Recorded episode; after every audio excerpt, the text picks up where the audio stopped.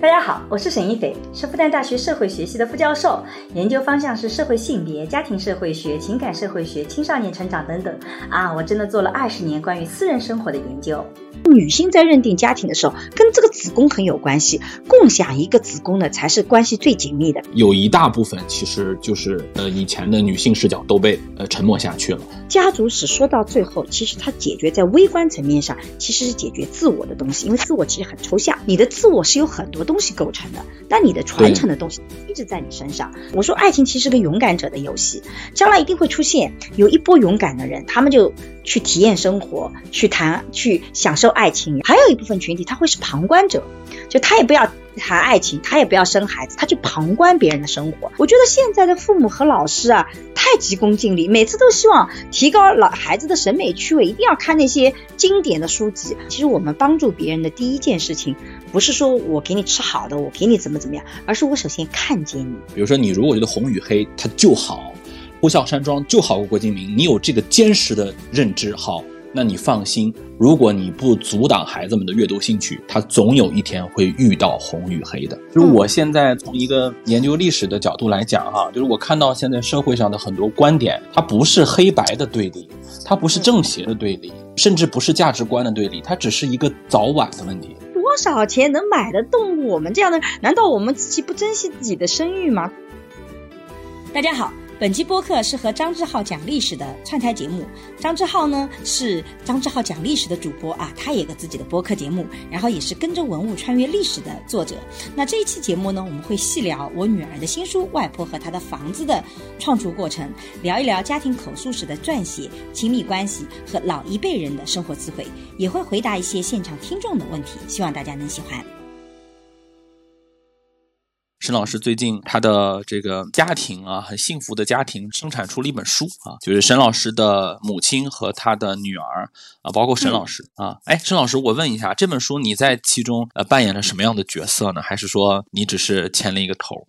其实是这样的，我其实很早的时候就很想写我妈妈的口述史，所以我在。几年前就请学生帮我做过一些我妈妈的访谈，是您的您的研究生啊之类的，对吧？研究生之类的，但是其实做完以后，我就发现这个工作量太浩大了，因为老人讲故事啊，他很啰里吧嗦，然后想讲到想到哪里讲到哪里，然后不同的学生做的逻辑体系也不一样，所以其实这个事情我就把它给放下来了。然后一直到我女儿在后几里也讲，因为去回乡下的时候，我女儿听到了外婆的他们讲的一些故事，她表达了兴趣，然后外婆就说了，你妈一直说要那个也没做，然后我我妈这个在过去几年里，其实她还自己稍微手写了一些。故事，但实际上写的也很简单。然后他就希望，呃，这个，哎，你是不是有兴趣帮我做点？因为正好疫情时期，他我女儿也正好在家里嘛上网。他犹豫了很久，因为他觉得那工作量很大，但他最后还是决定写了。他就这个在后记里有很详细的心路历程。然后他后来就发现做这个事情就是，哇，真的是这个工作量特别巨大。而且我是作为妈妈，我是给意见，但不太给建议的。因为我跟他讲，所以他也抱怨我说你只给批评意见，你不给建议。我说因为这是你的东西，所以我给的建议不见得管用。后来呢，我们他其实一开始我觉得他很可能写成一个像一个 project，就是写一个项目，我倒不觉得他一定能出版，因为他毕竟以前没怎么写过书嘛。我觉得书出来一定是有人要爱看，而不是说只是为了出书，对吧？但他写完以后超乎我意料的好看。就我把初稿给很多朋友看，朋友说很好看，就是他们原来以为是一个孩子的习，就觉得就是，但实际上你真的看这本书，你会发现它不是个小孩子习作，它是个还蛮成熟的一个作品。然后后来就阅读感也很流畅。对对对，编辑也觉得很好看，觉得说是可以出版，所以最后就把它给出版了。所以我其实起了一个一个头，然后呢，剩下的其实那个，但我写个序，我觉得我的序写的还不错。我说这是我对这本书最大的贡献。就是我那天听呃很多人聊起，就是这次漫长的。疫情的过程吧，它肯定是多多少少的，一定是影响到了我们的生活。其中有一个比较不能说好处吧，就是有一个啊塞翁失马的事情，就是哎这次疫情期间，由于打破了我们一直往前奔的这种特别快的节奏之后呢，我们开始从这个宏大叙事当中呢，慢慢的定了定心，出现了各种各样的个人表达，或者说我们说细节叙事。哎，其中呢像。对，就像这次呃祖孙三代的这次聊天，哎，你看这就是一次非常好的机会哈。我在读这篇这本书的时候，我读到了这么几个角度嘛。我今天就跟呃一菲老师来聊一聊。第一个角度就是说这个家族史，家族史它就是一个很不宏大叙事的角度。对吧？当然，我们从呃一部家族史当中，我们可以看到啊，祖国的变迁啊，生活的越来越好啊，这个是肯定有的。但是它很多还是有一些细节，包括一些我们以前在一些主流媒体啊听到的对一些时代的描述，听到的对一些现象的描述，哎，可能每一个家族它的感觉是不一样的，对吧？可能就是一件事情。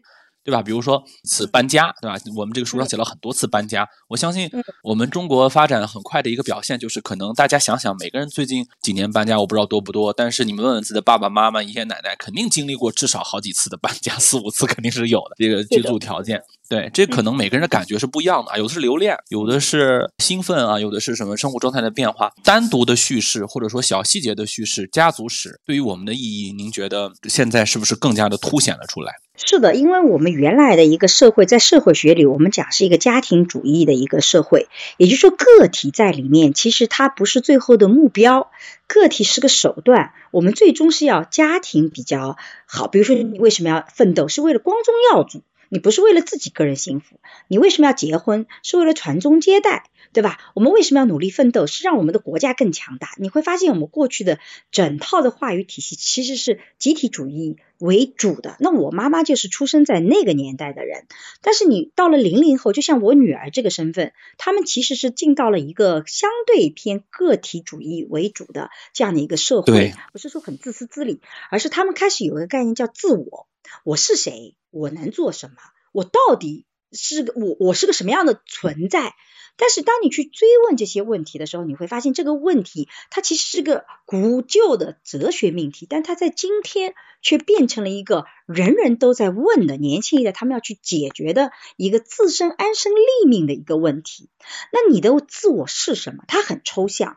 所以我自己早期在做孩子青少年教育的时候，我其实是要求每一个孩子都去了解你的家族史，你们家是从哪里来的？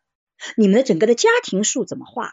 所以最早的时候，我女儿参加我自己给青少年培办的这个这个批判性思维的课程的时候，辩证思维课程的时候，他们已经在做这件事情了。我就希望他，因为你只有了解你的来处，你才能知道你今天是谁，你才能知道你自己的去处。这个逻辑我觉得是链条是通的。所以一个人你要找到你是谁，你首先得知道。你来自哪里？你的父母是什么样的？然后才到了你的自我。所以我觉得，在今天这个时代，去聊自己的家族史，它根本性的这个意义，其实在解决我们的自我问题。我女儿在写书的过程中，她就觉得很强烈的有这种感受。她以前觉得自己就好像是零零后，然后她用这种标签来标签自己，她觉得外婆是熟悉的陌生人。他知道他为他牺牲，但他不知道他为什么那么牺牲。他知道他的性格是这样，他他不知道他的性格里面有哪些是他自己独有的，哪些是来自家族遗传的。他也不知道妈妈为什么会是成为这样的妈妈。他做了外婆的研究以后，他开始知道为什么他之所以成为他，是怎么有。他这个存在的，就我们的家庭经济条件是怎么一步步发展到现在，他才能到这个领域。然后他为什么会有这样的一些想法？他的过去是什么？外婆为什么这么跟他教育？其实他就解决了他的一个自我问题。所以我觉得家族史说到最后，其实它解决在微观层面上，其实是解决自我的东西，因为自我其实很抽象。对，而且我发现啊，就是陈老师有没有感觉，好像我们以前吧，要不说家族史的时候。好像每个人也被自己的家长啊，或者说老一辈啊，曾经教育过或者介绍过。你看我小时候，我经常就听到这样的话，但是他都是选择性的。比如说啊，我爷爷要督促我好好读书了，那么他就把我爸爸当年参加高考的故事给我讲一遍，就是很有目的性的嘛。嗯，因为我我父亲是第一届参加高考的那一代人，他们的那个那个高考经历很奇异，需要完全靠自己的努力嘛。因为第一次恢复高考的时候，还有很多的那个呃知青要参加考试，会啊各种各样的竞争，然后他就会给我讲，你爸爸当年读书多么多么难，大家都说读书没什么用，大家都不看好他的时候，他考了多少多好，然后我就不断的听这一段读书的家族史，然后有一段哎，他要教育你说想让你去懂得珍惜了，那就给讲讲，哎呀，这当年六二年的时候多么多么的苦，那 六零年的时候多么多么苦，他没有一个像这次您做的这本书一样，他真的是从头到尾，而且好像。也是有一种自我的回溯，不是说我要本着教育你的这么一个特别的目的，我们只是幸福的回顾自己的这么一个走过来的过程，我们家的一个过程，好像这也是这是更好的一种跟孩子讲家族史的方式，对吧？对，因为他做的很正式。其实我看到有很多听众在哦，其实我是特别喜欢回答问题的，我其实也很想听听。你在面对自己原来过去家庭的时候，你会有一些什么样的困惑？我其实我女儿有一次在参加另外一个节目访谈的时候，她就讲到她做这本书对她的意义是什么？是因为以前我们总觉得碰到问题我们要去沟通，就像我要鼓励你，我就要用语言沟通。她说其实语言有的时候没有那么的有力量，你必须要系统的了解它来龙去脉。举个例子，他就当时举了个例子，他说，比如说外婆每次吃饭吃饭吃到最后，可能有些剩菜剩饭，他每次都用塑料纸把这个东西封在一个碗里，然后放到冰箱里去。他说，其实我好多次心里都非常不舒服，因为在他们零零后一代觉得你塑料纸是特别不环保的，你为什么要去做这个事情？就这么一点剩菜剩饭也不健康，你为什么就不能够把它给倒掉呢？对吧？然后他觉得外婆会跟他也讲道理，说我们要勤俭节约。他也听了这个道理，但他没有感受，一直到他去做外婆的这个口述史的时候，去了解外婆对饥饿的感觉。他说，其实饥饿是有味道的，在他的心目中，饥饿可能就是巧克力的味道啊，他很饿了，吃个巧克力。可是，在外婆的这个饥饿里面，是个豆饼的味道。他们对饥饿是有恐慌的，所以他去理解外婆为什么最后那点剩饭剩菜都要留下来。所以他说，他从这个角度讲，他其实真正达到了说，我我再看到外婆这个现象，我其实就内心里面就不再那么腹诽了。他原来是经常腹诽，他还不说。他说，他也跟外婆讲，你看我从来没批评我，但我是不舒服的。所以他说，其实你真正理解一个人，是需要系统的理解他以前的原因是什么。这个不是说我说教告诉你啊，勤俭节约就可以的。所以我自己也是觉得，在这个过程中，你看我们去系统的了解我们家庭为什么是这样的，其实能解决我们现在的很多困惑。他为什么这么做？我为什么这么做？我觉得这个其实是对今天的这种叙事是特别对个体是有价值的。刚才说到说到这个家族史啊，我们家有张照片儿，李老师，这个是我上高中的时候看到的。呃，那张照片呢，是我爷爷的大哥结婚的时候。然后他们拍了一张全家福，那个时候还是还是晚清呢，哈，就是还啊还是旧社会。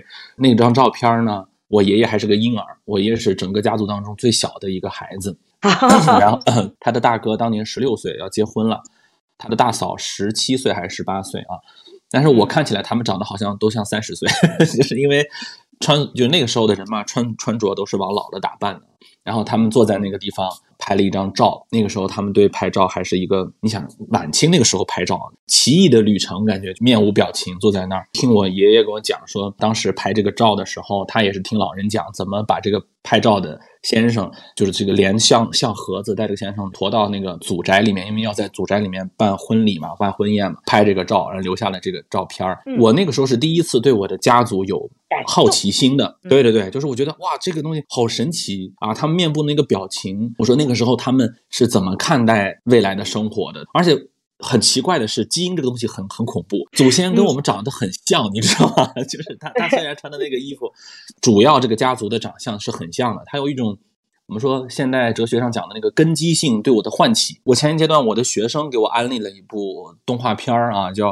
《鬼灭之刃》是一个日本的一个动画片儿，然后是我儿子看的啊，对 对对对对，儿子很看，这很久，我看他经常朋友圈里经常发这个东西，虽然我不懂，但我经常看到他朋友圈发这个，嗯。然后我我是我也是为了跟学生打成一片嘛啊，别别让人家觉得咱土老帽，我就看了两眼。然后其中有一个打动我，就是他有一个核心观点是，呃，日本人在构建这个故事的时候，他说这个男主人公很多特质，很多跟大家不一样的那个选择，是因为他们家族的一个根基性。就是他们整个这个家族世世代代干的这个工作和他们的这个选择乐观也好啊，世世代代相传的一些手艺也好啊，能力也好啊，他倒不是说我就让你去做这件事情，而是比如说他的爸爸是烧炭，那我现在是一个不做烧炭的工作了，但是我还能从我的父亲或者更早的那儿有一个根基性的传承。这个东西好像在我们当代社会当中，就是有一有一度吧，集体主义的这个为主的表述当中，这根基性慢慢被抹除了。就有一段时间好像不怎么提这个事儿。比如说，呃，我在我了解家族史的时候，我就突然发现啊，就我们家族原来是做生意的，印刷厂生意。其实我倒不是说只有关联，但是我们突然想，哦。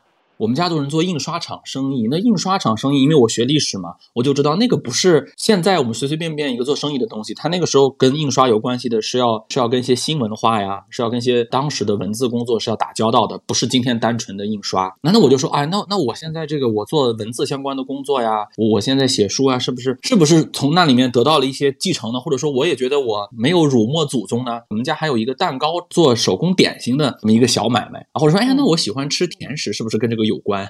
就是自己给自己找那个合理性嘛。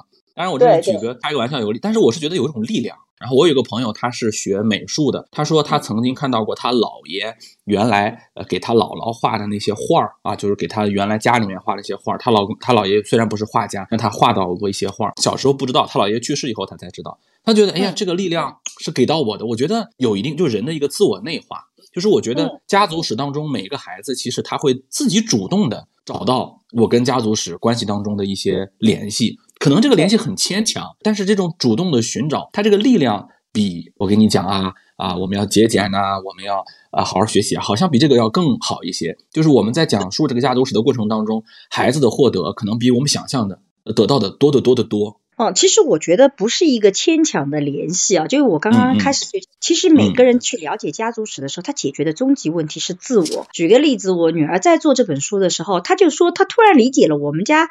积极乐观是哪里来的？就我是属于比较积极乐观的，而且我的确觉得自己过得还挺幸福的。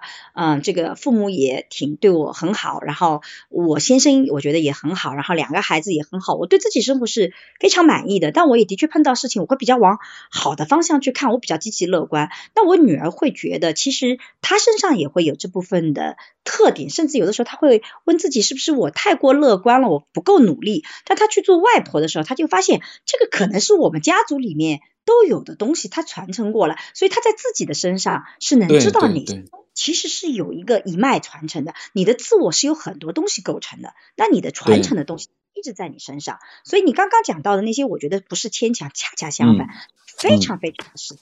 你要解决你是谁，你就必须得往回看。我们复旦有一个历史系的老师叫姜鹏老师，可能很多人也熟悉。我很喜欢他讲历史，他说我们解读历史的这个。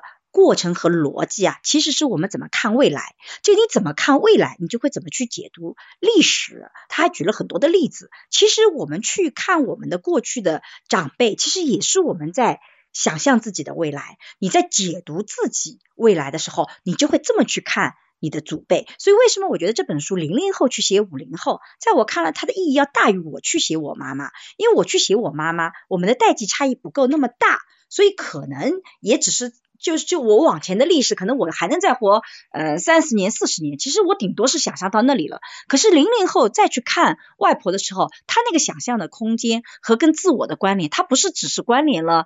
几十年，他可能是是真的好几十年，他都是在想象这个这个生活是怎么样，他不断有这种反思性，所以我觉得那个反思性跟自我之间的关系又是个很有意思的东西。所以我觉得外婆和她的房子到最后，我决定说，我说妈妈去推把力，就我真正努力是把它给出版了，就是这是我的努力的方向，对吧？啊，这个请编辑啊，什么去去审核这本书，其实我就觉得这里是有价值的，尤其是我妈是一个特别普通的劳动妇女，我就。我在他前言里面也讲，我妈除了培养一个教授，你都找不出她到底人生里做了一些什么特别别的伟大的事情，她没有，这这就很伟大了，这就挺伟大，没啥身份。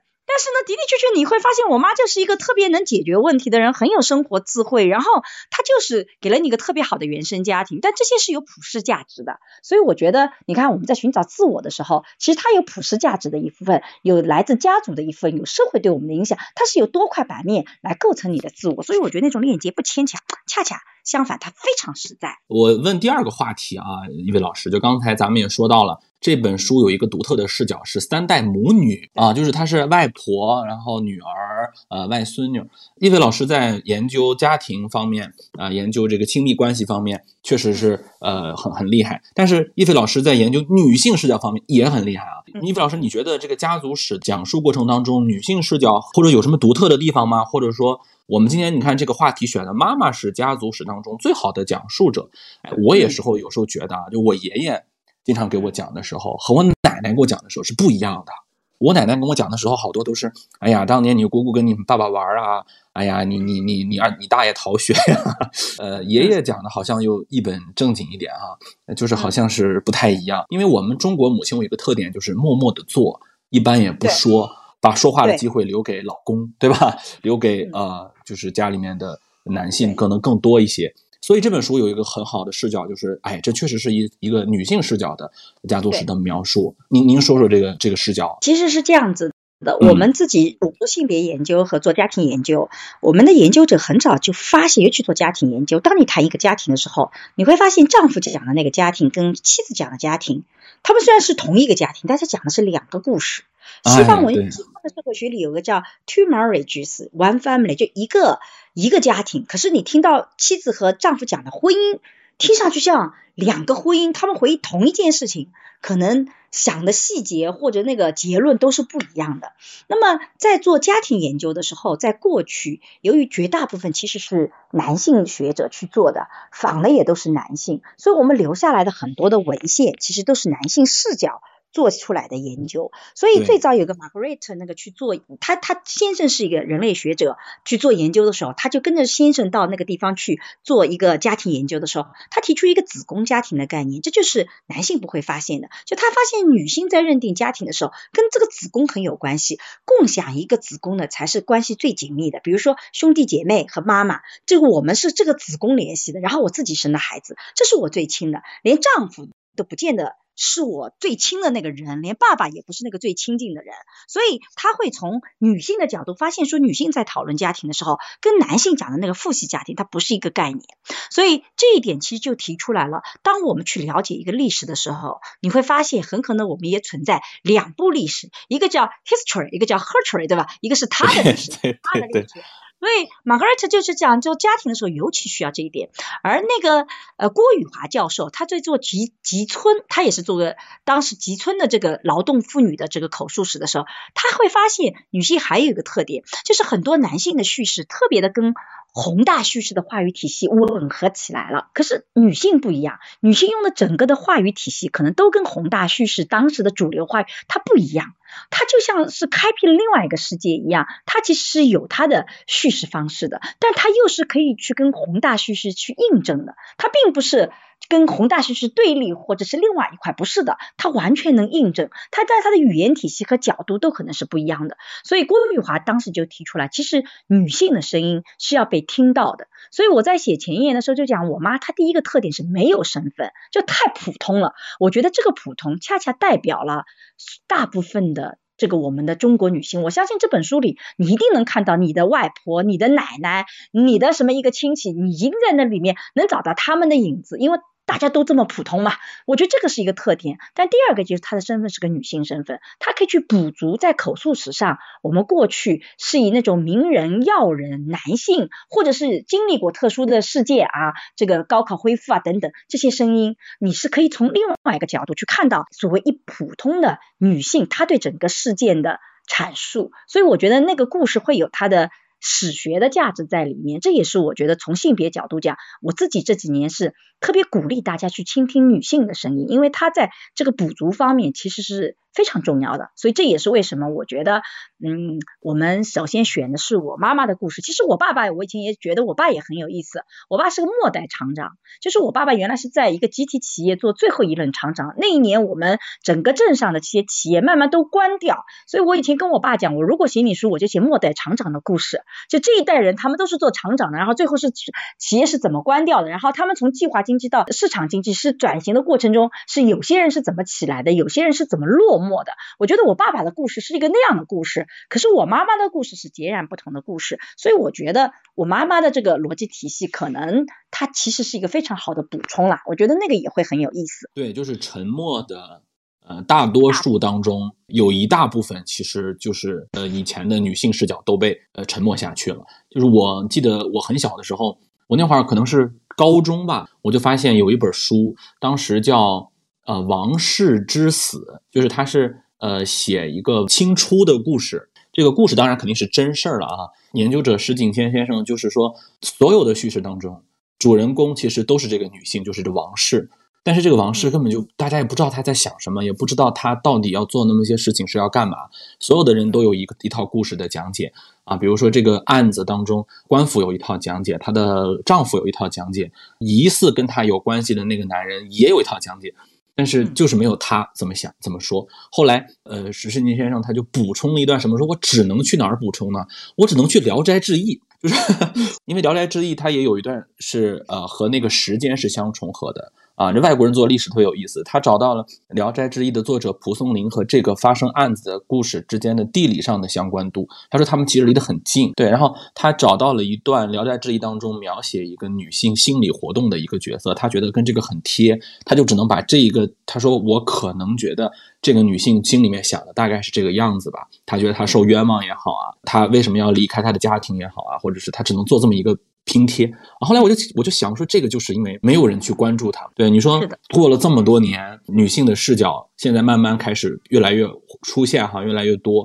后来还看过一部电视剧啊，就我也是我小时候，你看小时候我就有这个女性视角的启蒙哈。就是我小时候跟我妈妈看什么呢？就看那个韩国电视剧。有段时间，韩国电视剧不是大量的就传入我们国家嘛？刚开始传入的时候，它不是爱情片儿，它是那个家庭伦理片儿，您记得吗？就是。对对对对，他他传入了很多那种张家长李家短的那种那种片儿。那会儿我们国家电视剧可能那面的还比较少。然后有一个特别长的叫《澡堂老板家的男人们》，哎呀，特别长，特别长电视剧，就是我妈就特别爱看那个。然后我我当时也没有啊选择台的选择权嘛，我就跟着看。然后我就发现这个名称它虽然叫《澡堂老板家的男人们》，但是其实。这个男人根本不重要，就这里面所有的男性角色都是配角或者说他都不是故事的主流推动者，他都是在表现这个家庭当中的各个年龄阶段的女性，老年的女性、中年的女性啊，知识女性、家庭主妇、新时代的白领啊，还有还有一些不婚主义者，还有这个，当然我不能，我们不能苛责说他那个时候够不够先锋，但是呃，你看很早他们。就已经接触到了，说这个家族的表达，女性也是一个不能忽视的部分。嗯，每个女性她在表述历史的时候，她可能不会去在乎说啊，现在是企业体制改革阶段，哈，是国有企业体制改革，我们要干嘛干嘛。她可能说，哦，这个阶段我们的房子会住的越来越大啊，或者说我们的饮食变得越来越多，这个往往是可能男性可能注意的比较少的。比如说我们的菜价，我们的装修风格，就是我经常看有很多年代片儿。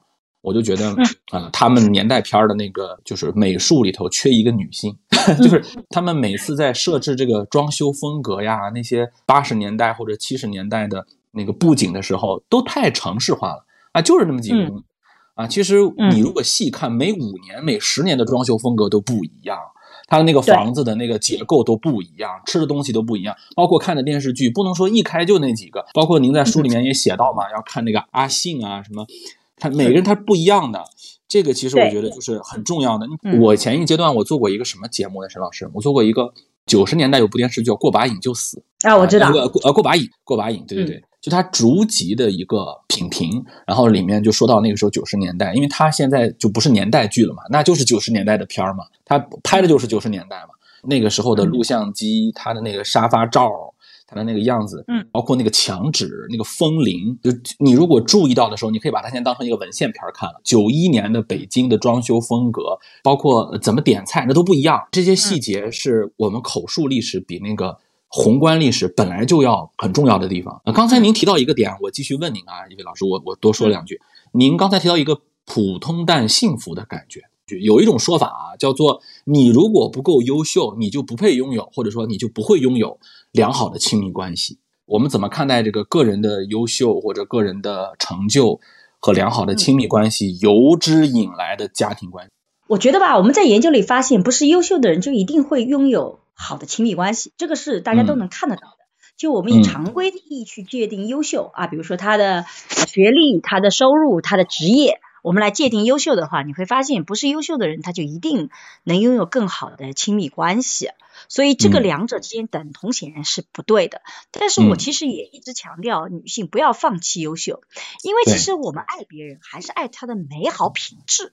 他不见得是个优秀，不见得学历多高，但我肯定爱你的美好品质。我爱你不可能爱你爱挖鼻屎啊，你说对啊，我爱你这些东西是不可能的。我只是因为爱你，所以我能容忍你做这些事情，但它不是我爱你的点。我爱你一定是爱你的美好，这个美好跟优秀不太一样。另外呢，你越优秀，你的说话的分量是越大的。也就是我表扬一个人，比如说呃志浩，我跟你讲说，哇，你这个这本书写的真好。假设我是一个家庭主妇，我说你写的真好，你会觉得，那你当然觉得好了，你又不会写，你觉只要是文字你都会觉得好。但如果我是一个教授，我是有一定身份的，我说哇志浩，你这个写的很好，你就会觉得哇，这个表扬对我来讲是更加重要的，因为说话那个人是更有分量的。所以我其实是讲，你不要放弃自己的优秀。所以优秀跟这个亲密关系之间的关系，它不是那么的等同，但它有关联。但我在这里特别对，嗯，对，但我想强调的是什么？幸福的人他其实是要有智慧的。两性关系，尤其是情爱关系，他一开始有很多感性的东西。我们两个人是不是看对眼了？你是不是长在我的审美点上？我们在感性上，我是不是身体想靠近你？他有很多感性的一面。在初期关系里，我自己做社会学的爱情思维课，不断跟大家讲，初期关系的逻辑跟长期关系的逻辑是不一样的。初期关系是很多是感性的，一见钟情，情不知所起而一往情深。但是你感情要亲密关系要延续下去，是需要智慧的，因为你的长期关系在处理的时候，怎么处理差异，怎么处理你我我们的边界，怎么处理冲突，这会变成你是不是关系能长期下去的核心的能力，而这个是需要智慧的。所以我觉得我妈妈为什么我觉得她挺值得书写的？大家其实看看她的书，我觉得我妈妈是个特别有生活智慧的，她特别擅长把坏事变成好事儿。我在这个故事里经常讲到，你看，在我我我，这是我我女儿在写书的时候她的感受。她说她就不能理解外婆，比如说它里面有个故事，我妈妈刚刚结婚，然后呢，婆婆跟公公其实她怀孕了以后，婆婆跟公公就希望她交饭钱，但实际上交的饭钱是她跟我。爸爸两个人所有的收入，然后我妈就会说，那如果万一下雨，我们拿不到这个钱，那我不就是交不出这个饭的钱吗？她的公公就说，那你可以问你爸要啊，你爸工资那么高。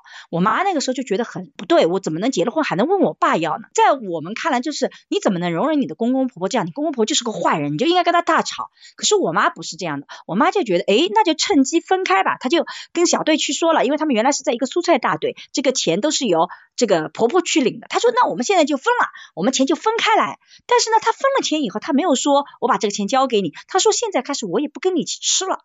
我就独立门户了，我独立了以后，我不就不需要交饭钱嘛？然后呢，他就又努力去干那些副业啊。原来家里留了很多的这种副业小蚌壳要去敲，没人去敲，他就努力去敲，挣了钱。他觉得这个是个很好的机会啊！你看我独立了。当他讲这段历史的时候，他的结论是说，其实我的公公婆婆是不错的，因为他们不帮我，他他不管我啊，他也给我这个自由的权利。如果他帮你很多，他管你，他你也很难受。所以你看我妈，我就觉得我跟我妈就讲，你有的时候这种智慧是真的。是要学习的。我女儿在写这种故事的时候，她就觉得很受启发。她不能理解外婆你怎么能这么做，你怎么能这么忍气吞声？但她背后是有智慧的。所以我觉得你要幸福，你其实学这些智慧的。包括这个故事里有很多，我妈怎么跟保姆去交往的，两亲家吵架她是怎么处理的？我觉得这里有大量这样的故事。其实这个背后她不是优秀。它是个智慧，所以我觉得你幸福。你在早期的时候是两个人对眼有感性的东西，可是你长期要关系要好，你其实是需要类似这样的智慧的。而这个智慧其实是我们需要去学习。所以我自己觉得这本书出的价值在于哪里呢？第一个，它比较好看，我不觉得要出一个书大家都不爱看，它很好看，它它也阅读很轻松。但我觉得这里更重要的是，我相信大家就会像我从我妈妈那里学到很多智慧和能量一样，我相信。也能从里面学到智慧和能量，而这个恰恰是我自己在做亲密关系的时候，我觉得很重要的一点，就是不是优秀能幸福，而是你得有智慧才能延续那个幸福。我跟大家讲啊，这本书里面有特别多金句，真的就是你每一句好像都能发在朋友圈里面引起点赞的那种。有一句话特别好，叫做“公公婆婆没给我们更大的支持，反倒给了我们自己锻炼的机会，让我结婚以后很快明白，还是要靠自己挣钱才能想买什么就买什么。”如果什么都是父母帮助，呃，准备好，也就没有自己独立发展的今天了。就是这个角度完全不同，还不说，哎，你看就没有帮我，你不管我是吧？对，这个智慧是您说的，就是每个普通的家庭他都会让自己的生活时时刻刻感到幸福感的很重要的一个来源，是吧？对他也不见得是说高学历就拥有这种智慧。我做研究的时候，真的发现很多人啊，学历很高。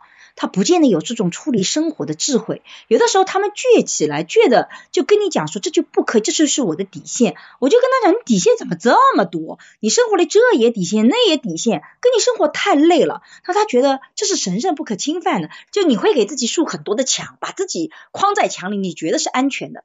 墙里当然安全，可是某种意义上讲，它也会带来的后果是你的生活空间就会变得很小，对吧？对，就是有些智慧是朴素的智慧，书上写。啊，外婆也没有接受过特别高的教育，她不是因为说一个现代理性告诉你的一个智慧，是你认真生活，家族当中吸取的像这个乐观精神，就像我们说这个东西是骨子里的，呃，要好好认识，然后知道我是谁，我每个人就是不一样，但是每个人不一样的点在于，我从我的家族当中接触到了这个信息，我要强化它，我要明确它，然后我觉得我这样做是一个呃特别好的事儿，是吧？所以这样的幸福感。就会越来越强，因为幸福它是一个感觉的事情，它不是说非得去量化、去表格。而且，如果你真的有了这些幸福感的时候，你再去看这本书的这个目录，就是我当时第一拿到书，我先看的是目录嘛。这目录一听，就对于我们学历史的人来说，就特别的这个标题就特别的期待。比如说，它整个那个每一章是按照时间来写的，从一九五二到一九五八啊，一九五八到一九六六，从一九六六到一九七五。我经常说，这要给我的学生们讲，这都是一个非常好的历史分区。你看，十年建设时期，大跃进人民公社时期，六六年之后，我们说十年浩劫时期，对吧？七五年往后，改革开放，七六年、七八年，这得写出多少事儿来呀？但是我仔细往里看的话，我当然也能体会到这个。那新中国也很年轻嘛，就是接受过很多的国家的大的时代的动荡和颠簸吧啊。但是你能感觉到，它每个时代真的也是越来越在变越好。啊，包包括每个房子的样子，因为它每一张不光是年代，它是那个房子的，比如说重回老宅啊，镇中心的婚房，灯泡厂的工房啊，复旦旁边的筒子楼，然后一点一点的上来，然后说花园里的公寓啊，内环边的复式房，你要宏观的看，也确实是越来越好，幸福感也会越来越强。可是你说我们身边这样的人也不是少数嘛，但是也不是每个人都有幸福感的，有的人真的咱们外面人看着好像哇，你们家日子过得确实也很不错呀。啊，但是好像幸福感得自己来去获得。对，真的是这样子的。而且我觉得吧，为什么当时是以房子为一条主线，然后以那个实际那个，因为那个我们在口述史里有一个概念，就是说你口述史其实写的是两块东西，一块是写转折点，一个是写你的发展轨轨迹，对，对吧？但是你看那个房子，它其实每一个房子恰恰就是轨，这你我妈妈人生的转折点嘛，因为你换个地方，其实就是。其实你人生就会发生一些变化嘛，而他那个换房子，恰恰就是因为很多是因为时代的原因去换的，所以那个就是个转折点。但你把这些转折点串起来。它就是他的人生轨迹。我觉得它的有意思点就在于，这其实也是中国不断发展的一个轨迹。所以这就是为什么我觉得，哎，这本书是有价值的。我自己希望这个能够出版。我跟我女儿讲，当时因为我女儿一开始还不是很愿意写，我就跟她，我去说服她，我就说它的价值在哪里？妈妈为什么觉得这样的东西是有价值的？啊，他他我女儿就跟说，那有价值，你为什么自己不写呢？我说那是因为你妈我不太忙嘛，而且我其实也是觉得这个工作特别琐碎，其实我已经不能像。零零后那样的沉下心来做事情了，你每天都是排满的事情，所以我觉得，当然让零零后去了解中国的发展，他能沉下心来去了解自己国家，这也是个爱国主义教育啊，我觉得很重要的。是是是，嗯，哎，这个才是真正的把那个国跟家放在一起了，这个真是不空话，对对对。真的真的。我最后再问你一个问题啊，易飞老师，现在你看很多年轻人。当然，我们鼓励每个人的自由选择嘛，哈。当然，肯定有一部分人是憧憬着自己的未来母亲的生活，可能马上要呃结婚，或者说有自己的孩子。对于新一代呢，九零后或者说更年轻一点啊，您女儿这一代人以后长大了做了母亲以后，对这一代新母亲有什么期许，或者说你有什么觉得他们会变得更好的哪些方向吗？其实我觉得，我其实不太能够去想象未来的很多生活，因为我觉得未来。它最大的变化是技术发展带来的整体的人的关系的变化。我其实从两零一九年开始做追星文化的研究，做的是这个关于个体的情感身份。其实我们的情感从过去到现在做了很多的变化，所以其实你很难去预测未来会是怎么样的。但是我觉得有一点是，我觉得我自己是很有信心的。我觉得每一代人都有他自己独特的方式去解决他的问题，而且尤其是到了九零后、零零后，甚至以后的一零后，我觉得其实这一代人整体上。他们的能力跟素质，其实比我们前面几代人要强很多很多，所以我觉得他们一定是能找到他们的方式去解决做妈妈的这个问题，做爸爸的这个问题，甚至他们做妈妈和爸爸可能会做出他们的比较有独特性的那一个体系出现，所以我自己还对这个群体是比较。有信心的，我觉得未来会分成两个群体。我一直讲亲密关系也是这样的。我说爱情其实是个勇敢者的游戏，将来一定会出现有一波勇敢的人，他们就去体验生活，去谈，去享受爱情，然后结婚生孩子，去享受这些可能要承担责任也有那个的。还有一部分群体他会是旁观者，就他也不要谈爱情，他也不要生孩子，他去旁观别人的生活。这是我大概能预测未来的两种大的取向，一部分是旁观者。磕磕 CP 就好了，看看别人丰富多彩就好了，我就安静的平稳的生活就好。而另外一部分人会去做那些更体验性的、更勇敢的事情。我觉得这个是两块不同的取向，这是我大概的一个预测。但他们做父母会做成什么样？我相信只要选择做父母的，其实会更好的成为一个父母，因为不像过去所有人都要做父母，你是没有选择的，你即使心里不愿意，你也要去做。他们未来对的，所以他选择做父母的时候，常常意味着他其实是做好了很多准备。所以我对未来反倒是看好，但我也担心旁观者太多，就很多人都成为旁观者。我觉得那个其实也是需要警觉的，这也是我这几年做研究觉得，哎，需要提醒大家的。你不要让自己很快的进到旁观者，因为你到了四十多岁的年龄，你就会发现做旁观者其实是很难受的一件事情。二十多岁的时候不觉得，三十岁现在也还好，可是到四十岁。会觉得难受的，就是你要看到后面的情况，他会，你年龄大了以后，他会不一样。但是有过接触过家族史，被自己的。姥姥、妈妈讲过家族史的女孩，肯定她不管以后选择做什么，都会选得更好，对吧？她都会有更好的选择，或者说更清楚自己选择什么。刚才有一位朋友举手啊，Selina。好的，非常感谢志浩，非常开心可以见到我们的沈教授。那刚才呢，我有听到两位今天的这样一个特别精彩的一个互动，然后我有深深的感受到，呃，沈教授家的妈妈在一个给到您和您的孩子的一个很大的。一个精神财富就是一个快乐的基因，能够将一个看似没有那么好的事情变成一个呃非常好的一个角度去理解它。我觉得这个是并不是每一个妈妈都有的，但是我在您的妈妈身上看到这个，我就会特别欣喜，特别的开心。然后我会感受到整个家族中对女性的一种关注，甚至对女性视角的一种特别的彰显。呃，然后因为志豪也提到了说，哎，在一般的传统家族中呢，男生会有话语权会多一点，那女。生一般就会成为无声的那个部分。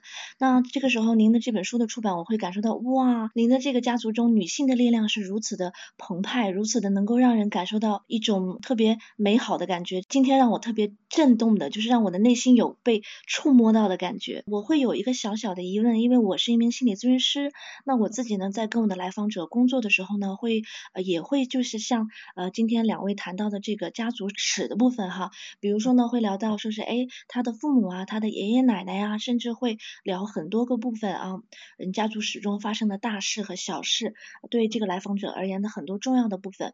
那这个时候我会有这样的感觉哈，就是到我现在为止我的工作这个经验而言，我会觉得有时候呃，当想去呃跟来访者探讨这个部分的时候，就会经常会进入一种空白，就是来访者就会说我不知道，嗯，我也想不起来，这事儿没那么重要吧。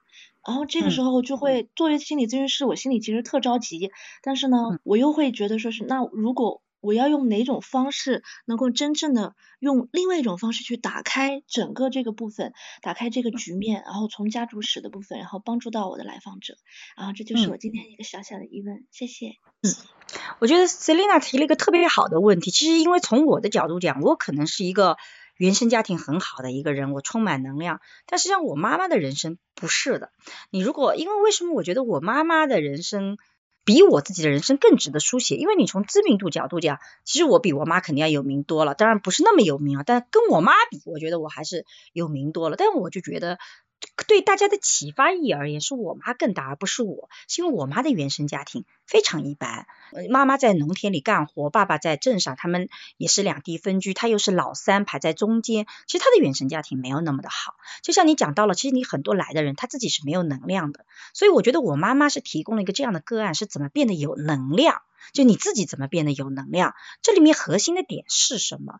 我自己是觉得，我自己也是看了这本书，我不断的在体会，到底我妈妈的能量是什么？我其实今天也做了一个类似这样的视频，你怎么走出这个原生家庭？因为我妈妈经常有一句话叫说，你你怎么把坏事变成好事儿？你做事情要么不做，要做你就给我尽可能做到好。然后呢，你要把坏事变成好事儿。我发现我妈的人生里有一个在学术上，你心理学也会很熟悉这个词，叫解释风格。就每个人在讲自己原生家庭的时候，他是有个逻辑体系去讲他的故事的。那个解释风格非常的重要。我妈妈明明不咋地生活，她都会把它解释的。好像还挺有积极，就像我刚刚举的例子，明明公公婆婆也不怎么样，但他在解释风格里就变成说，哎，给了我独立自主的机会。你看他的解释风格是积极的，所以我们其实去改变来访者，第一部分其实不是说一定说啊，这个告诉他没有什么事情要找到原因。我我自己经常碰到很多朋友，我就跟他讲，你要跟着我，首先得学改变你的解释风格的这种解释的逻辑体系。每一件事情里，它总有好的地方，你去找找看啊！就我妈妈就一直在每件糟糕的事情，在我看来，她都能找到一些还不错的点。我觉得那个就是智慧。所以，其实我们去帮到我们的来访者的时候，其实核心的你是没有办法重建一个原生家庭的，你也没有办法说呃马上让他们和解或怎么样。你甚至告诉他爸爸妈妈不容易，的大家也都能理解，但他没有什么用。最关键的是说，我们能不能换种解释风格？我们能不能够在这里面，你给我总结出来，到底有没有什么好的地方？你每次眼睛，你别老看在坏的地方，你看在好的地方，是不是可能是更积极的？这也是积极心理学的一个。转向嘛，以前的心理学是老找问题，积极心理学发现这不行，你老找问题，到最后你会把自己搞得更惨。所以现在积极心理学的转向就是你能不能找些好的。所以我就觉得我妈其实就是在这个人生里不自觉的在执行了一个积极心理学的这个体系，这其实背后就是个解释风格。所以我觉得，嗯，我我自己是从我妈身上是学到这一点，我自己也是经常分享这一点。我相信，如果你要去帮助你的来访者，其实从传统的心理咨询走向积极心理学，还是一个比较好。的方式就让他把眼光看在那些好的地方，你会发现那个就会能量起来。否则你永远在总结问题，到底是哪些问题导致我？你把所有的目光都聚焦在问题产生、问题原因、问题怎么解决，你都在问题上面。就像我做亲密关系的这种解决，我经常不会去特别的去关注你们是怎么去解决这些问题的。我经常跟他讲，你是不是能让对方先快乐？你们能不能互相先想方设法让对方快乐，或者让自己快乐？先把他这个方法找到，咱们再去讲别的。你这个方法找不到，你就去解决问题。解决问题又怎么样？你解决了问题，你还是不快乐，只是没有问题了，你还是坚持不下去的。所以我觉得那个理念的转变、解释风格的转变是很核心的一个要素。这也是我觉得，嗯，自己这个从我妈妈那边得到的一些智慧。她其实到最后，我的学术其实是印证这些。我觉得很多的人很厉害，其实我们老一辈他其实是做的都是正确的，不能告诉你为什么。我们学术干嘛？我们学术帮你解释你为什么起作用。原因是什么？其实学术是干这个事儿的，所以我就觉得，哎，我妈其实无意中做的非常正确的事情。那我们学术里就把它解释为叫积极心理学。那实际上她真正做的事情，其实就在做这块事情。我觉得这样子是不是跟心理咨询师你更能理解我在讲些什么东西啊？不知道这样是不是能帮到 Selina？谢谢您，您帮我打开了一个视角，然后让我看到了嗯与众不同的一面，然后。呃，可以让我在未来我跟我的来访者工作的时候，来访者他的家族史中最积极的那个部分，然后让这个部分可以传承到我的来访者的身上，甚至可以惠及他的下一代。嗯，然后其实我会有点小好奇哈，是一种温和的好奇。嗯。然后您讲到您的妈妈在就是除了说是她自己的生活中有这样一个跟她的公公婆婆分离的这样一个过程的一个呃这种快乐的转变，还有一个就是说您的妈妈也处理过保姆，还有两个亲家，那这个又是怎样处理的？我妈跟两个亲家那关系真是这个闹得还挺僵的，因为呃我我觉得我女儿写这本书就很有意思，因为我其实不太好挖我妈这些故事，可是呢孙女就能去挖这些东西，她把这个故事对对对这个好，因为尤其是我妈是在讲之前的故事里，尤其我的学生来访她，她是只讲好的不讲坏的。可是我女儿觉得不行，你你生活里是有有糟糕的一面的，你你得真实的展现出来，所以她挖了很多那种问题出来，我觉得特别有意思。那么两亲家里面，我们在书里就详细的记录了两亲家的问题到底在哪里啊？我妈是怎么想的，然后最后是怎么解决的？其实最后他们是最后呃我们去旅行，然后他们和解的，中间他们有一段时间就不太来往，我自己觉得也没什么问题，不来往就不来往啦啊，但你也不要逼我跟我的婆家不来往，我们把边界守清楚了就可以了。但他后面是重新合在一起的，像这两天，其实我公公婆婆又住在我们家，两亲家又住在一起了，这次就特别和谐，因为我妈开始去找新的方法，怎么让公公婆婆呃感觉更好。比如说原来我们会请更好的饭店吃饭，结果我们发现我们公公婆婆每次都觉得用的是儿子的钱，怎么能吃这么好的呢？所以我妈妈这次开始改变策略，说我对你好不一定要请你最豪华的，而是最实惠的。啊，咱们吃的，而且是四个老人轮流请客，而不是我请你，你也来付钱，这样也是到你的家里嘛。他会去做这种转变，哎，我就觉得很有意思，这次关系就处得很好。所以你会发现，人也是经过一些挫折，他慢慢成长起来，而不是一开始就有这些解决方法的。那保姆的故事就更加精彩了。以前有部剧叫《田教授家的二十八个保姆》，我们家也差不多了。我妈非常详细的记录了每个保姆的各种问题啊，她怎么去处理，我就觉得哎，这些都挺好。玩的，就是他不是都成功的，它里面好多这个做的不咋地的，但是呢，我觉得这个零零后写五零后的故事，他会比较。真实的把这些不咋地的也表现出来，因为零零后不觉得有问题，像我反倒有的时候会觉得啊，这个是不是不好？会涉及到第三方可能不好。我女儿在写的时候就跟我讲说，不，外婆你一定要那个，因为这个复杂的人生你不能都告诉我好的，这个我不接受。她可以去跟外婆去抗衡。哎，我觉得最后的结果比我想象的要好很多很多。所以它里面也会想到一些有问题的点，其实很多问题点都是这个零零后不断去挖出来的，强迫外婆你一定要告诉我。我记得你们当时。是怎么样的？你一定要来告，你不能告诉我都是好的。所以我觉得都是经历了这些问题，然后才慢慢找到解决方案。我觉得这个过程还是非常有意思的。嗯，有一些话呀，真的也就是祖孙俩他能说，对吧？就是这是一个谁也替代不了的、替代不了的这个环境。就是刚才我想到，就是今天咱们聊这个话题的时候，有一个事情咱们天然默认就是 OK 了，祖孙两代的这个交流。我相信，呃，有一些朋友可能不是那么多跟自己的隔代有那么多的交流的，什么时候交流都不晚，这个肯定是吧？就任何时期打开交流都不晚啊！现在都是最早的一天，但是越早越好，真的是这样。就是你隔辈教育也是不能替代的，对呀，我我对绝对不能替代，就是它都有它的合理性，而且也不是你的父母教育就能替代。你别看小孩子好像没大没小，他都会有自己的分寸，他有他的逻辑。我们很懂事儿的，其实没有那么晚，我们很早其实就可以接触到这样的信息。我们有一个判断，什么时候都不晚，而且尽早。而且我觉得，就是如果那个就是这期 这期播客，大家如果很感兴趣的话，还想愿意就这个话题再聊一聊的话，其实你可以直接找我女儿聊。因为很多人会觉得这本书之所以出来，是因为我的作用，可能我特别厉害。其实只要我想过，对，其实我想过是，我是怕耽误耽误小朋友学习。正好高三了，但是他 还比较空的，我觉得还好。对啊。就如果以后大家这个播客出来以后，哎，对这本书很感兴趣，愿意更多了解的话，你可以直接他跟他聊，他会有一个完全不同的视角，他的这个情绪会比我稍微低一点点。我女儿是属于。情绪比较平稳的，不像我容易啊讲话比较声音大或怎么样，他是比较平稳的。但是你仔细他，你会发现零零后他有很多他自己独到的见解。我相信大家听他讲故事，你会就会发现这个背后这个女性的这些力量也好，怎么去去处理这些问题也好，他是怎么处理？我觉得也是非常有意思的一个视角。我相信可能大家听到。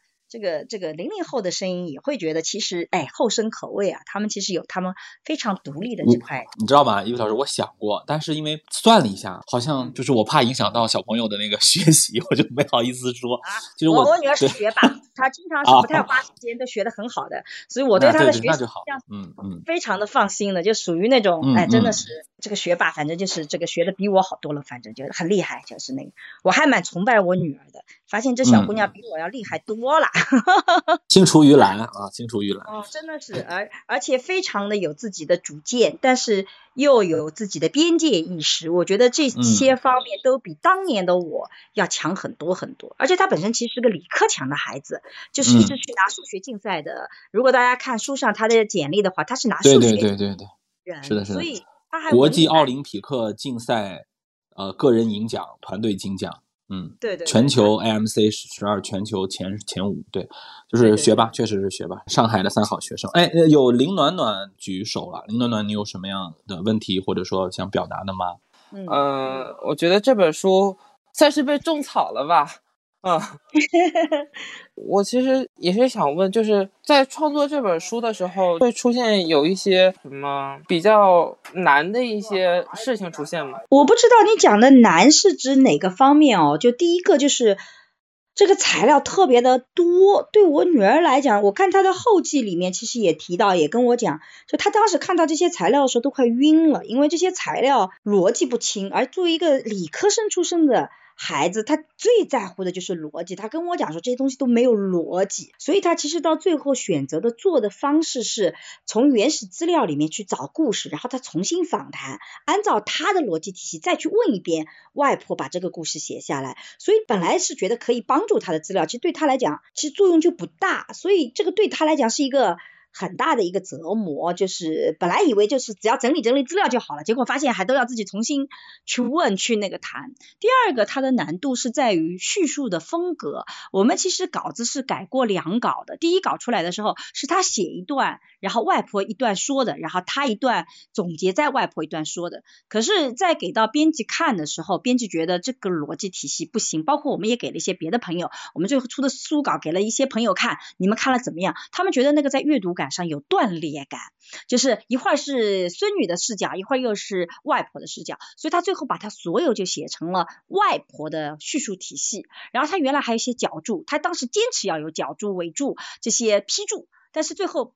编辑也说这不行，你这个搞得又不像学术书，又那个阅读感不行，所以他最后是做了妥协。所以对他来讲，做这些妥协也是一个比较艰难的一个过程。那第三个就是，其实人在写作的时候，常常是质疑自己能不能写完的，尤其他只是十七岁。他在中间有很长一段时间内，他会遇到困境的时候。中间其实当他重新给外婆做访谈的时候，我们那一年家里发生了很多的呃大事，比如说我的大阿姨过世，就我妈妈的妹妹过世，然后我的表弟过世，导致我妈有一阵子的状态是完全不想回忆过去了，因为回忆过去都会涉及到这些亲人嘛，所以中间又出现了中断。所以其实对我们来讲，的确中间有会有这些问题，但是这个恰恰也可能是我妈的一个性格给我们全家人的一个特征，就你要么不做，要做你就得做到底，所以大家都有一个这样的一个体系。等到稍微家庭复原一点，他们就马上又启动了，要做就做到底。所以我觉得很多的这种问题可能就一步步的在这边克服了。然后因为那个时候我女儿正好是高二，她虽然在。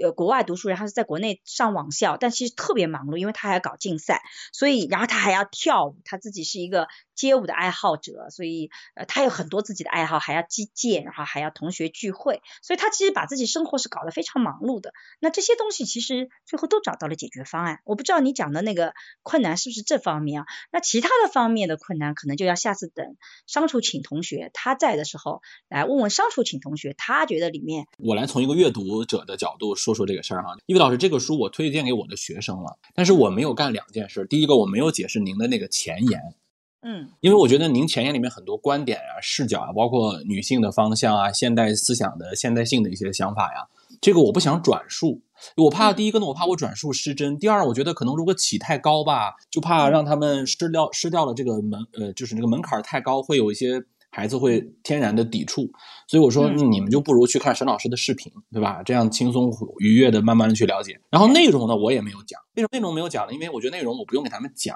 他们自己读就很好。我特别讨厌剧透，你知道吗？就是我 我呃，第二呢，我是觉得我不要先前面说给人家拉高了很高的那个期待，是吧？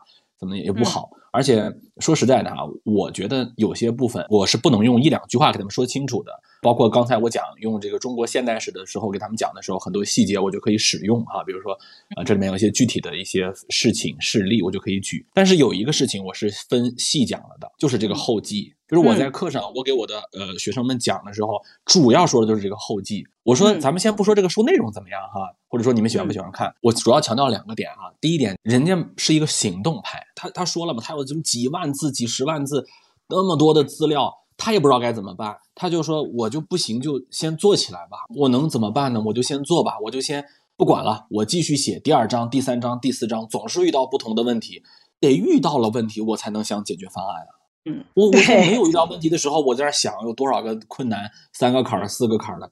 不行，就是你得先干呐！你不干，你肯定想的问题多，是吧？第二个刺激他们啊，我说人家初中的时候就读过乡土中国了，是吧？你想写书还是要有积累的，对不对？就是那个，但是人家初中的时候就阅读过乡土中国，而且有思考，思考过理智社会的理是什么意思，然后他会有带着问题去弄。大家千万不要把它想成是一个随随便便一个小女孩，只要把它记录下来就能。他们的知识的这个量级，因为我天天跟他们打交道，我不爱说那句话，就是妈，你们是我教过的最差的一届，没有，我觉得一届比一届强。就是他那个阅读量啊，然后那个我那么大的时候是不行。我有两个孩子，我其实我们家老大就是那种。超爱读书的人，而且他的书籍的阅读的广度超过我的想象的。比如说，他很早就会去买吴姐姐读历史，有一套书谈历史的。我估计张老师比较了解，有个台湾的叫什么吴姐姐，嗯嗯，是的，是的。这种书其实我是完全不知道的。还有什么晚从晚清到民国，我有一天去买了这本书以后，突然发现他书架上已经有这本书了。我买回来以后，他就说妈，这本书我买过了。我说你什么时候已经开始读这种书了？因为在我看来，这种书都是。就是很偏门的嘛，他很早就会买专门是对，嗯，他也看郭敬明什么，就是他看的特别特别的杂。但我儿子就不爱看书，我儿子看爱看漫画，看二次元，看那种什么量子书，反正我也不懂。你会发现现在零零逻辑体系跟我们不一样，但我的的确确看书是好的，就是他能够做这件事情，有赖于他在过去杂七杂八看了很多的书。这个事儿我跟你讲啊，一飞老师，我我也我给你分享一个我的。体会哈，就是你看到的那种读特别杂的书的，就是你不觉得哎，你怎么看这个书呢？哎，你怎么还有这个书？就你会发现很多孩子们的书架，它不像我们去书店那个书架，历史类、文化类是吧？它是特别杂的。对，这叫什么吗？这叫生长着的阅读方式。啊，就是比如说我今天就读了一本二次元，这本二次元就比如说《鬼灭之刃》吧，刚才你还读《鬼灭之刃》，它里面有一个情节或者有一个细节，它说到了玉柱文化。要查玉柱文化，那我就得去找嘛，找一个其他的书去读。大树的枝干不知道什么时候分叉，它也不知道分几个叉，它也没有一个能够你站在一个叉上就能看出的方向。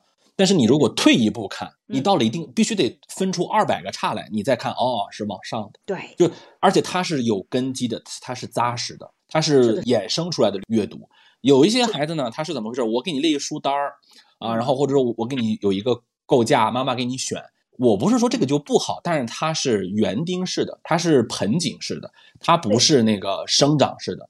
这个呃，我不能说谁好谁坏，但是我更推崇生长式的阅读。哎，我特别同意自豪你这个观点，因为我一直觉得读书是个特别私人化的感受。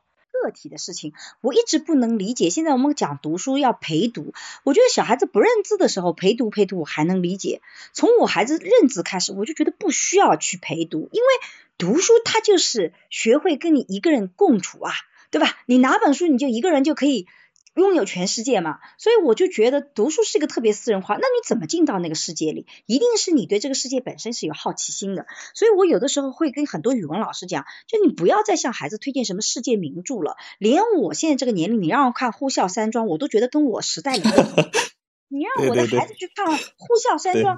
离他太远，他进不去那个世界，何必呀？等到他有了生活阅历，他才能进到呼啸山庄这个世界里去。他现在爱看郭敬明，你就让他看看郭敬明，也没什么大不了的，对不对？他只要养成愿意阅读的习惯，他是喜欢文字的对话，你就不用担心他后面。会出啊，这个时候就只读这些书，他不会的。我觉得现在的父母和老师啊，太急功近利，每次都希望提高老孩子的审美趣味，一定要看那些经典的书籍。我女儿有一次问我一个特别经典的问题，她说：“你看你们父母跟老师都不喜欢我们看言情小说，可是《红楼梦》里不就是个言情小说吗？你们老师能让我们看暴力小说，《水浒传》它不就是个暴力吗？对吧？你们不喜欢我们看那种鬼鬼怪神力那种，我们这种这个鬼灭之刃你都觉得不好嘛？那那《西游记》不就是这样的吗？你为什么你们觉得？那些是不行，这些就可以呢。而这些他们又看不进去。我觉得被我女儿问到了，我说的确是这样的。所以我说妈就我就自己很少去做这种要求你读什么书，我只是提供这个空间。就我们家回到家里，大家都很喜欢看书。那你没事可干的时候，父母在看书，那你也。就看书嘛，对吧？大家都不拿手机，都在看书，那就大家就看书了。我们每个人都很习惯，出门包里一定要塞本书，万一有点时间再开看看书。其实这个是个耳闻目染的过程，但看书真的是我觉得是很重要的一点。你怎么去克服很多的问题，其实跟你过去的经历、跟你的这种能力都是有关系的。我觉得。读书是一个成本最低的自我成长方式。我教您一个劝语文老师的方法啊，一飞老师，就是我有一次劝我们语文老师，他说，比如说你如果觉得红与黑它就好，呼啸山庄就好过郭敬明，你有这个坚实的认知，好，那你放心，如果你不阻挡孩子们的阅读兴趣，他总有一天会遇到红与黑的。对的，我也这么相信的。是的，就是你让他遇到，但是你不要提前告诉他。你现在喜欢的男人，你十七岁的时候也不一定喜欢，对吧？对，是的，是的，非常有道理。下次我要用这种方法去说。对，不好意思，暖暖，你的问题我们跑的有点远了啊。没事没 事，诗诗诗诗也等了很长时间了，是等了很长时间了。诗诗，您说，嗯。好，谢谢啊，就是我真的超开心，就是今天可以听沈老师的分享。然后我我想说三个东西，然后第一个的话就是我之前是在一个读书会的一个分享上面，然后我刚好就是呃知道了沈老师的女儿写的这本书，然后后来我就还没有一个很很很好的机缘说去直接就是买这本书，然后了解这本书。然后今天呃听了张老师和沈老师的这个分享，我觉得这个书里面就有很打动我，然后我刚已经下单购。购买想要买要要想要看它了。第二个的话就是为什么觉得我就是打动到了我，就是刚刚的呃沈老师在分享的时候，这个家族史对于自我的存在的来源的一个了解，我觉得就就就突然就打动到了我。就是我之前的话前几年我家里是我妈妈有抑郁的情况，然后我之前在读研究生，然后我研三的时候，我妈妈跟我说。呃，我原来他他跟我说他原来打算我可能毕业的话，他就想要结束他的生命什么什么的。然后这个事情对我而言，他的情感触动是很大的。我当时又在准备毕业论文的那个关卡，然后就是自己精神也比较紧张。呃，发生这么一个事情，那个时候就有一个比较好的转变，就是我通过跟他时不时的一些对话还有交流，就 somehow 能够让他唤起对生活的希望之类之类的。或者说，其实他告诉我，他这个想法已经是他走走向好的那一步了，他才能愿意把他自己这个真实的想法能跟我讲出来。我后来是反过来去回想说，哎，他怎么样，就是从这种这么糟糕的这种念头的状态里面会变好，其实就是我无意识的做到了一个事情。就是我当时觉得我毕业了以后，我肯定不会在家乡的那个地方长久的生活。那么在我还没有毕业的时候，我有假期的时候，我就多跟我的父母多待一会儿。然后这个父母里面，可能我大部分的时间是和我妈妈待在一起的。然后那个时候，我是为了想要说了解我自己，以及了解我跟他发生一些矛盾冲突的时候，他到底是怎么想的。因为可能他的做法我无法理解，但是我想试图理解，是通于通通过这样的一个动机。我去跟他沟通，然后感觉对方很不理智，然后也不讲逻辑、不讲道理的时候，我其实很伤心。但是我还是想要去跟对方试图达成和解，达成我对他的理解。然后在这个过程当中，我觉得其实就是有点类似于说在了解家族史，或者说更更直接的是我了解了我妈妈她的一个心路历程，然后或者说我在深挖的深挖她当下的那个我不能理解的决定的时候。其实就触动到了他过往的一些关键的节点，他是为什么怎么样做了什么选择，是怎么想的，然后可能会一步一步影响到当时我们可能就某个具体的问题，他所表达出来的我无法理解的观点和行为。我花了很多的时间和精力在这个部分上面，在这个过程当中，他有一种被看到的感觉，可能有时候他自己也没有发现自己到底是为什么这样子那样想，然后。在我试图理解他的这个过程当中，我真的很努力，然后我的这个努力就让他对可能对自己的生命有了一个新的梳理，我也对他有更多的理解和包容，然后有了更好的一种美好的期待和向往。我对他的这种美好的期待向往，以一种坚定的信任感，基于我们这种母女的这种很独特别致的关系，去传达到他身上。我觉得可能就一定程度上给了他一个很好的信任和支撑，后面就会有向好的一个方向的一个发展。我觉得这个就是帮助他，或者说是协助他了解自己的自我的一个存在。他可能更看清楚自自己的自我的存在以后，他能够自己去拯救自己。然后我可能是无意识的做到了这个事情。所以刚刚沈老师在说这个。家族史就是很好的去挖掘和认识自我的存在的这个起源的这个点，我就突然感觉这两个好像是有一种连接感，然后就触动到。哇，要给思思一定要点个赞哦！我觉得其实你这个跟妈妈的聊天，其实一定是能够治愈你妈妈的，因为什么？其实当我们进到一个个体时代的时候，人最根本的需求就最基本的需求，它是什么？它其实不是说你要对我做些什么事情帮助我，它第一个需求叫被看见。就很多时候我们跟一个人相爱很久。对方正眼都不瞧你一眼，你会发现那是个很痛苦的过程。就我曾经相爱，然后你现在正眼都不瞧我一眼，这是个很大的一个伤害。其实我们不见得一定要你帮我做什么，但我能被看见是很基本的需求。被看见能治愈很多事情。我妈妈也自己说，一年里面她不断的跟这个外孙女去聊天，对她来讲是一个很好的人生的梳理，但同时也是让她觉得她这么多年的付出特别值得。因为他以前一直在付出，他也其实不知道就为什么我我要付出，反正就我应该付出。可是当他被看见的时候，他觉得特别的值得。所以其实我一定要给诗诗点个赞。其实我们帮助别人的第一件事情，不是说我给你吃好的，我给你怎么怎么样，而是我首先看见你，我愿意来倾听你，你的过去我有兴趣慢慢来了解。我不做评价，我只是看见，我都不评价好坏。我觉得那点很重要。所以要给思思真的手动点个赞呐！谢谢沈老师，我感觉就是自己无意识的做了这个事情以后，就感受到了这个被看见它的重要性，然后也会希望自己在生活当中面对其他人的时候，有更多的能够让别人感到被看见的时刻。非常好。第三个问题是关于这是你继续亲密关系里面的问题，然后就是。呃，我我有一些感觉，就是自身条件还挺好的一些朋友，然后我跟他们在交流的时候，都发现好像，呃，一定程度上给我传递了一种观念，就是他们对于婚姻或者长期的亲密伴侣的选择里面，我感觉会有很强烈的一种交易式的思维。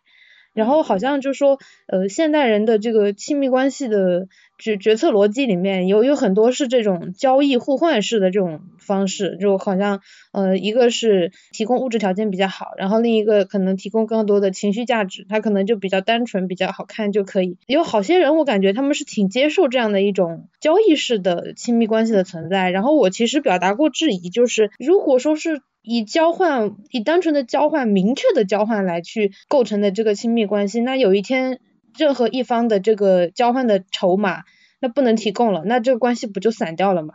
好像我这些朋友就是一定程度上好像也能接受，然后我就觉得挺不太能明白的。然后这些呃这些朋友基本上都是男性，然后我就表达了一种说，我觉得感觉或者感性的那个连接也是很重要的，好像就会有一种。你太幼稚了，才有这种想法的这种反馈，然后我觉得挺嗯。回答这个问题可以非常简单，其实为了这个问题，我去年专门做了一门课，叫社会学的爱情思维课。就今天为什么爱情这么难，常常是因为新旧脚本混杂。在过去的旧脚本里面，其实就是门当户对，的确是有一个这样的。匹配过程的，这就是个旧脚本。但是你新脚本里其实是要有激情、有感觉的。所以今天的很多的人，他不仅仅是男性，女性也会有这个问题。他常常是新旧脚本混杂的。那他在短期里面可能是可以快速的匹配一个，但在长期关系你会发现到最后是走不下去的。男生常常说，哎，我去找一个漂亮就可以了。不是的，他找了一个漂亮以后，你会发现过一阵子他就会嫌弃他不够聪明，跟我没有共同语言，他跟不上我的前进步伐。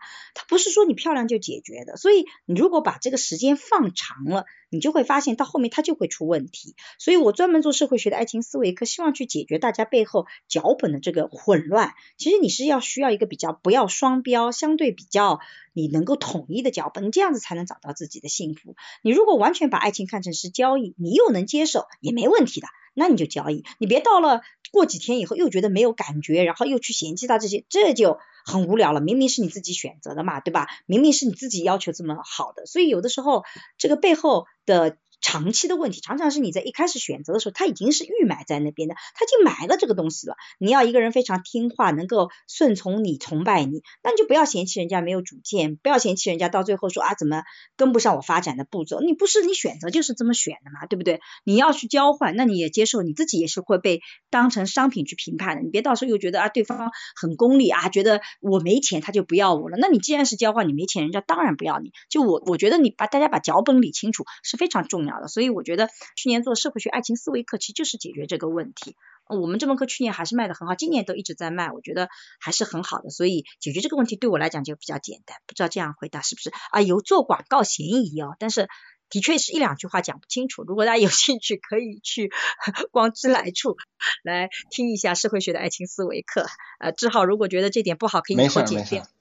没事，欢迎广告，欢迎广告啊，欢迎广告。对，的确是这样的解决，可能是最最最简单明了的。好，嗯，我插一句，就是我特别的同意刚才一菲老师一上来说的第一句话，就是新旧脚本的问题。嗯，就是我现在从一个研究历史的角度来讲哈，就是我看到现在社会上的很多观点，它不是黑白的对立，它不是正邪的对立，它不是甚至不是价值观的对立，它只是一个早晚的问题，它只是把一些。前现代化的东西和二十世纪现代思想这些东西做了一个混杂，就很多事情它不是这个事儿你说的不对或者说不好，只不过是前现代化。你包括亲密关系在内的，我们现代人有一个点，就是我们可以对任何事情表达我们的观点。这个事情其实很短，它没有个几百年，一百年可能都够呛。就是，但是我们是要对我们的判断负责，这个事儿就更晚。比如说，我现在不能想象一个。比如说明清时期的人，他们如果这个婚姻选择的好或者不好，他们是有一个地方去找，有一个地方去认的。这个婚姻不是我选的，或者说我是按照你们的范式，就刚才易飞老师说的那个脚本，我是按照你们那个范式去选择了我这一段东西，我就听你的，我过不好，你们得给我负责，你们那个祠堂得管我，而且我就应该过好，因为我当时选的时候这套范式我是接受了，它是单一的范式，嗯，然后现在呢？是我们每个人都有权利说不了，我有权利说你说的那个好，对不起，我就是不喜欢。嗯，你说应该找踏实肯干的，我就喜欢渣男，怎么着了？我就喜欢。但是问题是，现在现代性的特点是每一个东西都得我们自己负责，就是我每一个选择都得我们自己负责。以前不用负责，这个事情在于我们新中国来讲就更短，它那个集体主义还有很长一段时间，所以可能就三代人、两代人可能更短。但是由于我们现在很好嘛，我们现在有互联网，现代化的速度会很快啊。或者像叶飞老师这样的发声者越来越多的话，大家接受到的那个启蒙吧，我只能说，我现在觉得很多朋友他是个好人，是个好心，但是他只不过是没有启蒙，就是他现在可能是还对没有感觉到有这个新旧脚本的区别，有这个时代差异的区别啊，有些事情你是拿老一辈的那个东西来做现在的一个代换的话，就会出问题。而这个现在很多东西可以自己选择了，那就更得。想好我到底要的是什么？我首先得了解我是谁，就我们说得知道来处，对吧？这个就就合上了嘛，就知道来处，我们选择光之来处。这广告做的对对对，好，这 个植入啊。谢谢两位老师。麦序上的老师，您有什么问题？哎，别只好，咱别叫我老师了，叫你老师。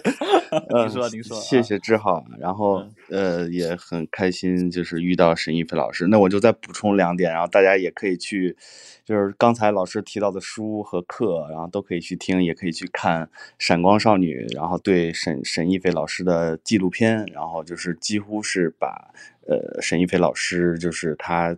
所从事的行业和他就是对人生的理解全部了解的一个片子，对，都可以。然后也可以去新事项去听沈一飞老师的课，对。然后广告做完了，然后就是我的问题是，沈一飞老师最近出现在综艺里比较多嘛，然后他会就是综艺的安排是您作为一个观察者，然后要要观察不同人的行为，然后做出点评。我就想，就比如说您在被安排在这个位置的时候，有没有就不管是综艺的原因还是别的原因，有突破您认知的地方？这是。这是第一个点，然后第二点就是您怎么看待综艺？现在就是您参加的这些综艺，然后和您的关系，对。然后最后一个就是怎么看这些综艺？对。呃，我先把这些问题先总合在一起谈一个我我为什么会去参加综艺的这个逻辑体系吧。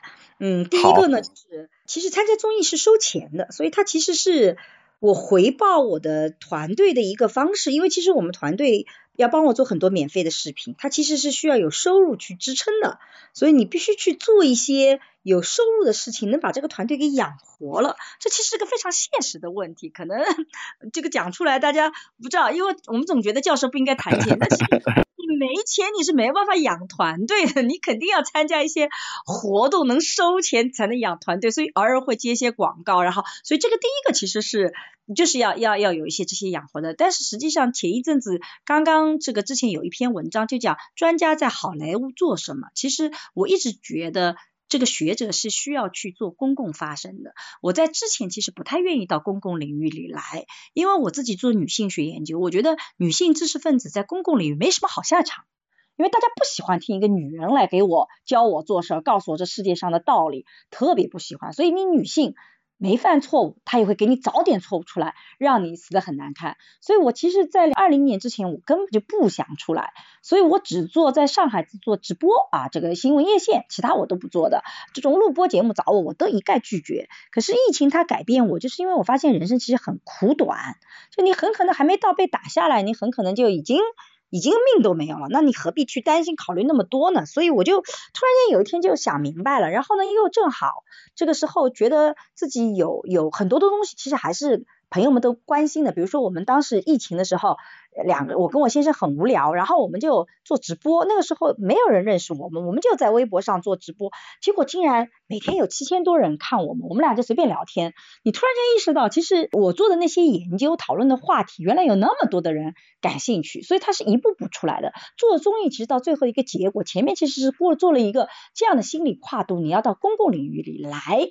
那么你一旦做好这个准备，其实我也做好了被骂，可能被认为说是这个，比如说你到公共领域里来，你做综艺，一定会让人觉得你学术不够好，因为你一定要把学术简单化嘛。你在圈内可能是会被批评的，我只是觉得我很幸运，到目前为止我们学术圈还挺认我的，觉得沈老师你这个讲的很好，我们没觉得跟就把学术给降低了，这个。那么我在做的时候就非常在乎选择什么样的节目，比如说最火的那档《再见爱人》，我在里面的角色不仅仅只是一个嘉宾，这个节目从一开始策划我就参与到里面去了，包括他们的选那些嘉宾，呃，我我们定基调要怎么真实，我甚至分享学术上我们不能够。让他们去演脚本，但是你是可以设计环境去触发他们的变化的。比如说，我们社会学心理学里有个叫吊桥理论，人在吊桥上是很容易去表达情感的。那这个团队就真的给你找座吊桥出来，让他在桥上去喊。就是，其实我不仅仅是做后期的这个观察式的嘉宾，我其实也是参与到其中去保证它的真实性的。像参加披荆斩棘的哥哥，其实也是先做了他们的顾问啊。就这个男性形象，今天到底应该怎么在视觉里呈现？所以如果你看到披荆斩棘的哥哥，你会发现这一期的哥哥他不油腻。就我当时主要跟大家讨论，就怎么去油腻法。我觉得这是我们学者特别能起到作用的。那包括九零婚介所是九零婚介所参与比较少，只是。做最后的一个嘉宾的一个出来，前面这些都没有参与，所以其实，在不同的节目里，我的参与程度是不一样的。但从我的角度来讲，其实整体上我都觉得这个。科这个我们做社会科学的人有义务要把学术翻译为实践。我自己人生在之前做家庭教育的时候就觉得有这句话。我两零一四年一直在做家庭教育，开始我就觉得我的人生就是把生活升华为学术啊，把这些私人生活东西放升华到学术的高度。但我还有一个工作叫把学术翻译为实践。而我觉得综艺其实是个特别重要的把学术翻译为实践，让更多人知道的这样的一种。方式，所以我自己其实是不排斥中医的，所以我在里面在不同的节目里，我扮演的角色也是不一样的。那在不同的节目里面，我能够传播出的理念，我的影响力也是不一样的。我只是尽可能做到。保持学者的这样的一个身份，比如说在《再见爱人》里面，其他的这个嘉宾可能会比较哭啊，这个情绪比较激烈。那实际上从剪辑角度讲，他们特别希望每个嘉宾都有这么强烈的情感表达，但我哭不出来，就是因为这种故事我听了太多了。我你可能大家看，作为我来讲，这过去研究了那么多的家庭，这种故事我太熟悉了，我哭不出来，那我就保持哭不出来。我也不觉得我一定要哭啊，大家觉得沈老师怎么老不哭？感觉很铁石心肠，那其实我就哭不出来，我就保持我自己觉得应该做的，所以我觉得在这个过程中，我跟中艺的这个关系，我觉得是一个相辅相成的关系。有些比如说九零婚介所相对来讲就参与的比较少一点点，但是在爱情爱人是参加再参与最最多的，所以我觉得这里面是有我们学者发挥的作用，但我们学者是要守住自己底线的。就是比如说像做再见爱人，我就觉得真实就是你最重要的底线，你要作假就不好了，就没有意义了。所以我觉得我们学者会有一些伦理的底线，我们守在那里，然后尽可能的去发挥影响力。因为其实我自己是觉得，今天很多人遇到的私人生活的问题都是。说句难听的话，都是自己作出来的，完全可以避免的问题，自己搞成这个样子，我觉得太遗憾了。所以我自己的人生目标是希望带领更多人走向幸福嘛。那我觉得参加综艺就是一个很好的方式，帮大家去理清这些这个爱情里面或亲密关系的这些误区，能够更好的找到幸福的生活。所以我自己在心态上没有太多的这种抵抗，就一旦我想好要出来了，那。也要必须要有挣钱去养活团队，那又是希望能够更多人知道，那你就不要再觉得自己学者就不应该参加综艺啊，怎么能够怎么样？这种我就觉得没必要了。你不要假惺惺的，要么你索性就不要出来。实际上我原来也很乐呵的，只做。这个新闻业，这个新闻的这种直播啊，只做学问，我很高大上呀，但你这个影响力还是有限嘛，所以你不能够既要高大上啊，觉得这个让大家觉得哇，你就是一个特别纯粹的学者，又要影响力，我觉得这个两者很难全。你想明白自己要什么了，你就得这条道路上得去走到底了，你就不要再希望自己还能够啊维持原来那种高高在上的状态，其实做不了，而且一出现在公共领域，真被骂的狗血喷头，每一次出一个视频啊，总有人来骂你。这世界真奇怪，我有的时候觉得，呃，我已经被网暴了两轮了，就网暴到你简直就就觉得怀疑人生了。你你们这些人干嘛？我又没有对你们有什么杀父之仇，为什么就这么恨我？你都觉得不能理解。但是当你准备出来的时候，你其实这就是你的想要享有的声名和想要的利益。你付。出的代价，你就想明白了，然后反正有一天会被打下来，所以我心态也很好，在没打下来之前，我就努力，打下来了，那我也接受，因为这就是你最后终极的命运嘛，你想明白了，所以我就觉得我自己是做了一个很大的一个心态调整以后再出来的，我不知道这样回答。